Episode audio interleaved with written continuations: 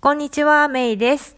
今日はアメリカのツールを活用して綺麗なブログを作ろうということで、えー、もうすでにブログを持ってるけども、ちょっとグレードアップしたい方とか、これからね、今年はブログを新しく始めてみようかなという方のために、おすすめのツールを5つご紹介したいと思います。早速いきます。まず最初、1番目がワードプレスです。ね。やっぱり日本でブログっていうと、アメブロとかってあると思うんですけど、やっぱりなんだろう、アメリカのものに慣れてると、やっぱちょっとダサいんですよね。はっきり言うと。うん。まあ確かにね、アメブロって、まあ日本ではメジャーだし、まあ芸能人も活用してたりとかね。あとやっぱり無料ではある。けども、やっぱりちょっと微妙な広告が入ったりとかね。うん。あと、まあちょっと SO、SEO の面で、まあ一つコメントをすると、まあそのアメブロの中にまあ、いろんなブログがあるわけじゃないですか。だから自分が書くカテゴリーの中で自分よりも有力なブログがあると、そっちが検索結果が上に上がってしまうから、まあ、自分のブログが目立たないっていうような弱点もあるそうなんですね。で、えっと、私はそのワードプレスを使ってるんですけど、やっぱりアメブロと違って、まあそういうアメブロだけではなくてね、そういういわゆるブログサービスとは違って、やっぱり自分がコンテンツのオーナーになれること。ね。で、まあ他人に広告のリンクをつけられずに済む。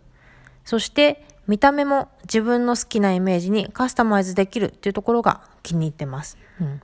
ちなみに、ワードプレスって .com と .org ってあるんですけど、今ここでお話ししているのは、ワードプレス .com の方のお話です。ね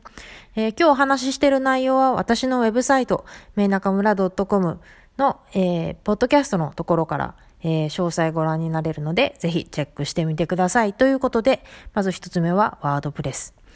で、二つ目、えー、ホスティングサービスは何を使ってるかというと、えー、私はブルーホストというものを使っています。えー、おそらくこれアメリカのなんですけど、まあ、よくね、ブロガーさんとかが使ってるもので、年、あ月3.95ドル、4ドル以下のベーシックプランでも十分だと思います。使い勝手もまあ、多分ね、ナンバーワンじゃないかも、正直ナンバーワンじゃないんじゃないかなとは思うけど、まあ別に困ることはないし、困ったら24時間チャット対応のカスタマーサービスもあるので、まあいいんじゃないかな。まあ個人的にちょっとカスタマーサービスは使ったことないんですけどね。うん。で、まあ、サイトは英語なんですけど、登録はかなりシンプルなんじゃないかなと思いますね。まずまあ、あの、ウェブサイトに行って、まあ、プランの選択ですね。ベーシックプランで OK なので、一番安いやつを選んで、えー、まあ、ドメインの選択。まあ、すでにもうドメインを持ってる方は、自分のドメインを入れて、で、あと、まあ、個人情報ですね。名前とか住所とか、えー、入れたりとか、あと、契約期間を選んで、で、あと、まあ、クレジットカードの情報などを入れたりとかね。うん。あと、えっ、ー、と、ドメインプライバシープロテクションですね。これを、にチェックを入れておいて、まあ、自分の情報が他に漏れないようにするっていうのも、ここでのポイントかなと思います。ということで、二つ目が、ブルーホスト。ね、月4ドル以下、3.95ドルで使えるホスティングサービスです。んで、3番目。ワードプレスのテーマ、ね、ワードプレス、.com の場合は、えー、それ自体では使えなくて、まあ、テーマをえー、使わないといけないんですよね。で、まあ、いろんなテーマがあって、まあ、それをセットアップしないといけないんですけど、えー、私のウェブサイトで使ってるのは、Restored 316っていうのかな ?316 って書く分ですね。ここが出している、えー、Genesis の固テーマなんですね。で、まあこれがね、ここのウェブサイト見てほしいんですけど、女性らしいデザインで、なかなか可愛いんですよ。なんかここのが使いたいなと思って、えー、決めました。とはいってもね、私の場合はあんまりその甘め甘めにしたくなかったので、まあ、ちょっと大人っぽく見える色とかイメージを選んで自分好みのテイストにカスタマイズできたので、その点もすごく嬉しかったですね。で、私が一番このリストア316であの気に入ってるのはやっぱりカスタマーサービス。これはね、メールするんですけど、根気よくメールで返してくれるんですよね。だからそんなにその、あの、なんだろう、ワードプレスが詳しくないっていう人でも、もう全部聞いちゃえばいいので、もう疑問点は全部質問して、まあ、あの、言われた通りにすると。うん。これで問題ないかなと思います。ね、よかったら、えー、私のウェブサイトからまたリストア316の方もチェックしてみてください。で、4番目。綺麗な画像。ね。巷には無料の画像もいっぱいあって使えるんですよね。私のウェブサイトのリソースのところで無料で使える画像ストックのリンクとかも貼ってるんで、そちらも見てほしいんですけど、えー、私が使ってるのは、ホーストックっていう、名前のもので、えっとね、綴りがね、HAUTE にストックですね。うん。で、結構メイさんのウェブサイトおしゃれですねって言ってもらえるんですけど、その秘密はやっぱり、うん、綺麗なイメージに、画像にあるんじゃないかなと個人的には思ってるんですよね。このホーストクの方って、なんかこう、エレガントとかハイクラスっていう意味ですね。うん。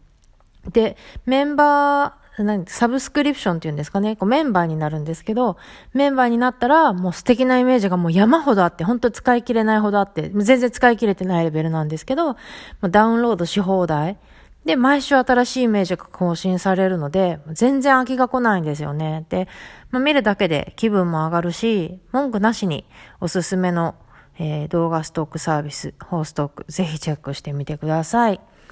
そして最後、まあ、番外編ですけど、えー、私メーリングリストですね、メール、メルマガを送ってるじゃないですか。ね、まだメルマガ入ってない人はぜひチェックしてほしいんですけど、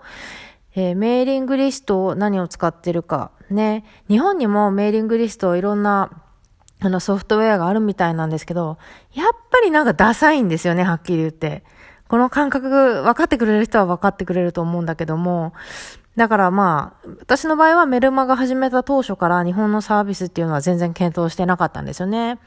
で、アメリカのサービスの場合だとメールチンプとかもあるんですけど、もう私の場合やっぱり忙しい、ね、あとめんどくさいのがとにかく嫌だ、嫌いだっていうので、まあ、とにかく使いやすいものを選ぼうっていうので選んだのがコンバートキットでした。